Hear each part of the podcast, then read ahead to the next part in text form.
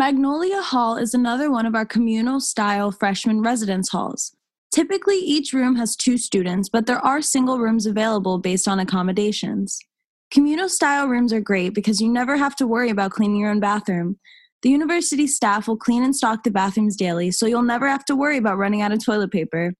In a communal style dorm, the hallways are the same gender, but the overall floors are co ed, which means that the bathrooms are same gender. Magnolia has laundry facilities located right on the first floor, and the laundry facilities take change, or you can use your Rowan card or pay with your Rowan bucks. Magnolia Hall, or MAG as we refer to call it here at Rowan, has a lounge with TVs, study spaces, and a communal kitchen. I loved baking in the communal kitchen with my roommates during my freshman year.